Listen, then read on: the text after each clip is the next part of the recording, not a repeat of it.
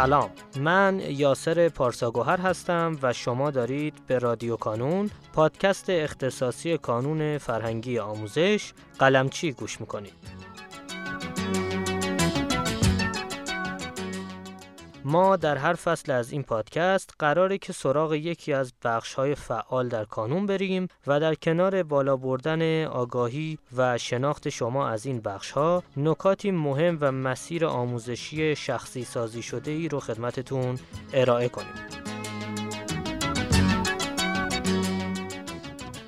شماره پنجم از فصل اول رادیو کانون هست که قرار در اون در مورد نمونه سوالات پیشنهادی گفتگویی داشته باشیم با آقای سجاد محمد نژاد مدیر هماهنگ کننده گروه آزمون.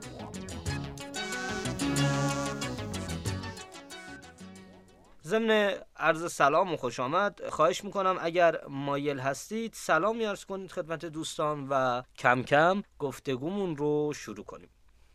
بله من هم سلام عرض می‌کنم خدمت دانش آموز و شنوندگان محترم و با اپیزود دیگه که خاص کردیم جدا کردیم از دفترچه مکملی که دفعه پیشم راجبش صحبت کرده بودیم در خدمت دانش آموز هستیم و من در خدمتتون هستم. متشکرم. آیه محمد نژاد این سوالات پیشنهادی اصلا چی هست و اینکه از طرف چه کسانی اینا پیشنهاد میشه؟ بله این خدمات رایگان امسال بود که به مجموعه اضافه کردیم تا دانش آموزانی که از کتاب های کانون استفاده می‌کنن و منابع مطالعاتیشون کتاب های کارشون کتاب های کمک آموزششون کتاب های کانون هست بتونیم از این طریق به بچه ها کمک بکنیم. نمونه سوالی پیشنهادی یه جورایی تمرین دادن از کتابه. دانش آموزی که می‌خواد بره سوال حل کنه ما میایم میگیم که خب این سوال ها رو انتخاب کردیم برای شما که این سوال ها رو اولویت بدن سوالایی که با یک بینشی انتخاب میشن. این یک آزمون چیده میشن گزینش میشن و بهتر بچه ها بدونن که پروژه‌ای که ما امسال راه انداختیم به نام پروژه نمونه سوالهای پیشنهادی توسط رتبه برتر کنکور 1401 شروع شد و تو تابستون هم ما این پروژه رو شروع کردیم و چون بازخورد مناسبی هم از بچه ها گرفتیم تو دفترچه قرار دادیم و تو جلساتی که حالا بعد هم تو یکی از اپیزودها در رابطه با همین جلسات صحبت خواهیم کرد چون تو اون جلسات بازخورد مناسبی از این نمونه سوالا گرفتیم این پروژه رو ادامه دادیم. چون ما تو تابستون سه تا پروژه داشتیم که پروژه نمونه سوال پیشنهادی پروژه‌ای که از مهر به بعد هم روش زوم کردیم تمرکز داشتیم و ادامه دادیم. رتبه یه رقمی دو رقمی سه رقمی کنکور 1401 به شرط استفاده از کتاب‌های کانون چون به اون کتاب‌ها مسلط هستن میان از این کتاب‌ها تمرین تعیین می‌کنن تکلیف میدن به بچه‌ها که دانش آموزایی که تو برنامه مطالعاتی خودشون قرار تست کار بکنن و از کتاب کمک آموزشی خودشون استفاده کنن طبق این برنامه برن سراغ این سوال‌ها و در نهایت چون این سوال‌ها سوالای حداقلی هستن ما دانش آموزی که حداقل برنامه رو داره برای تست زدن برای آماده شدن برای آزمون بعدی از این نمونه سوال استفاده می‌کنه. و حالا در ادامه اگر فرصت بیشتری هم داشت می‌تونن که بیان تو اون سوال هایی که کار کردن ببینن تو چه مباحثی مشکل دارن و به اون موضوعات تو کتابایی که دارن بپردازن. آیه محمد نژاد این نمونه سوالات برای همه درس هاست و اینکه برای هر درس چند سوال طراحی میشه؟ بله ما با توجه به آزمونی که داریم نمونه ساله پیشنهادی هم برای تمامی دروس ما هست و به ازای هر درسی ما ده سال از یک کتاب انتخاب می‌کنیم. البته تو بعضی از پایه ها ممکنه که من دو کتاب مبنا داشته باشم و این دو کتاب مبنای من از هر کتابی ده تا سال بدم. یعنی یه جورایی حداقل و حد اکثر اگر بخوام اشاره بکنم حداقل ده سال حد اکثر 20 سال البته که تو بعضی از دفترچه ها تو بعضی از پایه ها ما تعداد سوالایی که داریم ممکنه دو نفر از بچه های رتبه برتر بیان در مورد یک درس نمونه سوال پیشنهادی بدن. برای همین ممکنه که ما تعداد سوال پیشنهادیمون حتی به سی سال یا دیگه نهایتا 40 سال هم برسه. تو این بازه تو این مهر به بعدی که ما این کار رو شروع کردیم تا الان دیگه ماکسیموم یک درس 40 ساله. تمرینی بوده که ما به بچه ها تکلیف کردیم گفتیم که اینا رو می‌تونن برن کار بکنن. پس برای همه دروس و به ازای هر رتبه برتر از هر کتاب ما ده سوال پیشنهادی داریم. که تو این ده سوال پیشنهادی دانش آموز میگم دیگه ما مبنایی که برای انتخاب سوال گذاشتیم عین یک آزمون. برای همین اهمیت این سوالا بیشتر از ده سوالی که خود دانش آموز کار می‌کنه. چرا؟ چون فردی که با این سوال ها کار کرده با این کتاب کار کرده و خودش هم رتبه برتر بوده. می‌دونه که سوال ساده چیه سخت چیه متوسط چیه. می‌دونه که چه سوالایی رو انتخاب کنه می‌تونه پوشش مطالب داشته باشه برای آزمون. می‌تونه چه سوالایی رو انتخاب کنه که دانش آموز در حین کار کردن آموزش هم ببینه. مثلا سوال دامدار حتما باشه. سوالی که دانش آموز به شک میندازه گزینه هاش برای همین این سوال ها به نسبت ده سوالی که خود دانش آموز ممکنه بره سراغ کتاب و ازش انتخاب بکنه ارزش بیشتری دارن چون معمولا دانش آموزا اون اشراف رو ندارن تازه اون مبحث رو یاد گرفته می‌خواد باش کار بکنه. و نهایتا من دیدم بعضی از دانش آموزای خود من مثلا وقتی حجم سوال ها زیاده می‌خواد تمرین انتخاب بکنه و می‌دونه که به اون کل مثلا 100 تا 200 تا نمی‌رسه می‌خواد مثلا میاد میگه مضارب زوج مضارب پنج سوال ها رو مثلا من می‌خوام برم انتخاب کنم. و از کجا معلوم که بین سوال شماره مثلا 5 تا سوال شماره 10 سوال با کیفیتی اون وسط نبوده باشه که دانش آموز از روش داره رد میشه و به اون نمی‌پردازه برای حل سوال. چون یکی از موضوعاتی که باعث میشه من سر جلسه آزمون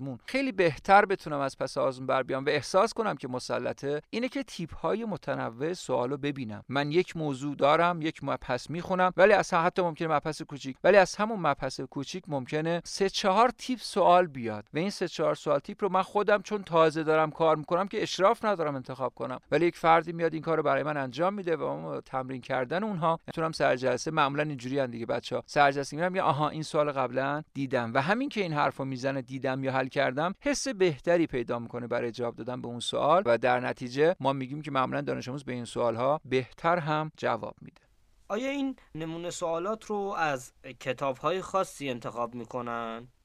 یعنی کتاب هایی وجود دارن که این سوالات مخصوص اونهاست؟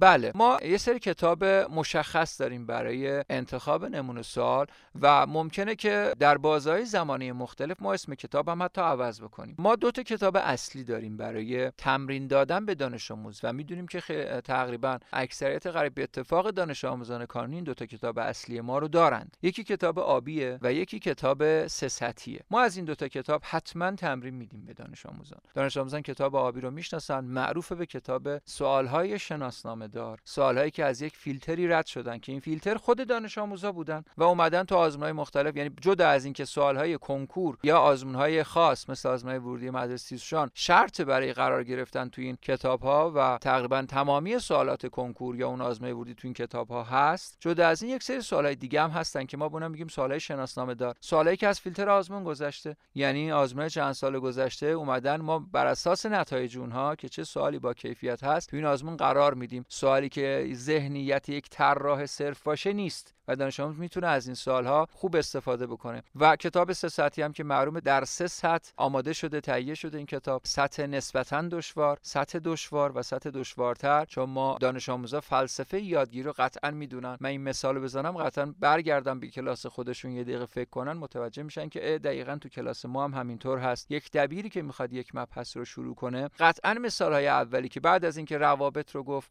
قضایا رو گفت تعاریف رو گفت. قطعا وقتی می‌خواد سوال حل کنه تمرین شروع کنه به حل کردن با مسائل ساده شروع می‌کنه که مطلب رو جا بیاندازه. این فرمولی که دیدید اینجوری استفاده میشه در نگاه اول و بعد کم کم سوال ها میرن به سطح متوسط وارد میشن و بعد سوال های دشوار که معمولا به دانش آموز حتی اینجوری که دانش آموز میره تو خونه حالا مطالب ساده رو کار می‌کنه با مطلب ارتباط برقرار می‌کنه و جلسه بعدی دبیر معمولا سوال های یکم سطح بالاتر رو با دانش آموز کار می‌کنه. فلسفه این کتاب هم همینه. یعنی دانش آموز تو هر فصلی تو هر مبحثی. اول با سوالای نسبتا دشوار متوسط رو به پایین آشنا میشه و این سوال ها رو کار می‌کنه و بعد میره سوال های سوال... یکم حالا متوسط رو به دشوار و در نهایت سوال های دشوارتر. ما اینا رو از کجا تشخیص دادیم؟ باز هم اینها سوالایی که اولا از دل آزمون ها اومدن بیرون دوباره از یک فیلتر خارج شدن. هیچ اشتراکی با سوال های کتاب آبی ندارن و جدا از این اینجا ما شناسنامه سوالو حتی بیشتر از کتاب آبی به دانش آموز اعلام می‌کنیم. میگیم که مثلا این سوال در این آزمون اومده این تعداد دانش آموز در این آزمون شرکت کرده بودند. این تعداد دانش آموز به این سوال مراجعه کردند. این تعداد دانش آموز به این سوال پاسخ صحیح دادند و این تعداد دانش آموز به این سوال پاسخ اشتباه یا همون گزینه دام مد نظرمون هست. به اشتباه تو دام افتادن و وقتی دانش آموز اینا رو نگاه می‌کنه این شناسنامه سوالم می‌بینه. قطعا خودش هم بهتر می‌شناسه وقتی می‌بینه که تونست به سوال جواب بده یا مثل غریب اتفاق بچه تو دام این سوال افتاد مخصوصا تو سالهای دشوارتر. اما کتاب دیگه ای هم که ما داریم بسته به پایه ها پایه های مختلفی که داریم. مثلا تو پایه های دبستان و متوسطه اول از کتاب کار هم استفاده می‌کنیم. یکی از کتاب های اصلی این بچه ها هست که کتاب های کار الزاما دیگه فقط سوال های تستی ندارن جای خالی دارن. عین تمنای خود کتاب عین مسیری که خود کتاب درسی دانش آموز پیش میره فعالیت دارن جای خالی دارن سوال تشریحی دارن و تست هم دارن. ما از اون کتاب هم به دانش آموز تمرین میدیم. و گفتم که بعضی وقتا هم تو بازه زمانی مختلف کتاب رو عوض می‌کنیم. مثلا به ایام امتحانات که نزدیک میشیم حتما از کتاب نمونه سوالات پرتکرار امتحانی ما تکلیف مشخص می‌کنیم برای بچه ها میایم سوالایی که بیش از همه تو آزمونهای مدارس آزمونهای ترم مدارس تو نمونه سوالا مشاهده شده دیده شده از اونها به دانش آموز تمرین میدیم. میگیم دانش آموز حالا که رسیدیم به ایام امتحانات اگر این سوالا رو کار بکنیم تقریبا می‌تونیم بگیم که مثلا سه چهارم بارم سوالات تو این سوالا شما می‌بینی و وقتی اینا رو کار می‌کنی تشخیص میدی که کجا نقطه ضعفته کجا نقطه قوتته و بر اساس اون برنامه‌ریزی می‌کنی که حالا چجوری مطالعه کنی؟ جایی که نقطه قوتته خب بیشتر دیگه میری نمونه سوال حل می‌کنی. جایی که نقطه ضعفته ممکنه که یک بار دیگه برگردی و مطلب رو به صورت مطالعه درسش رو بخونی و بعد برگردی دوباره نمونه سوال حل کردن. پس کتابایی هم که اشاره کردم جزء مبنای ما برای تمرین دادن در این نمونه سوالای پیشنهادی هستن. خیلی ممنونم از شما و امیدوارم مطالبی که در این اپیزود گفته شد بتونه برای دانش آموزان مفید واقع بشه و حد اکثر استفاده از اون ببرن. و اگه سوالی دارن حتما برای ما کامنت بگذارن تا بتونیم در اولین فرصت به سوالاتشون پاسخ بدیم. توصیه می‌کنم اپیزود ششم ما که در مورد کتاب هست رو از دست ندید. در اون اپیزود هم در کنار آقای محمد نژاد به چند و چون کتاب ها می‌پردازیم و گفتگوی مفصل در این مورد خواهیم داشت. در پایان امیدوارم مسیری که آغاز کرده ایم بتونه نقشی هرچند کوچک در موفقیت دانش آموزان عزیزمون داشته باشه و همچنین تشکر می‌کنم از تمامی کسانی که ما رو در تولید هرچه بهتر این پادکست یاری می‌کنن. تا شماره بعدی رادیو کانون خدا نگهدارتون.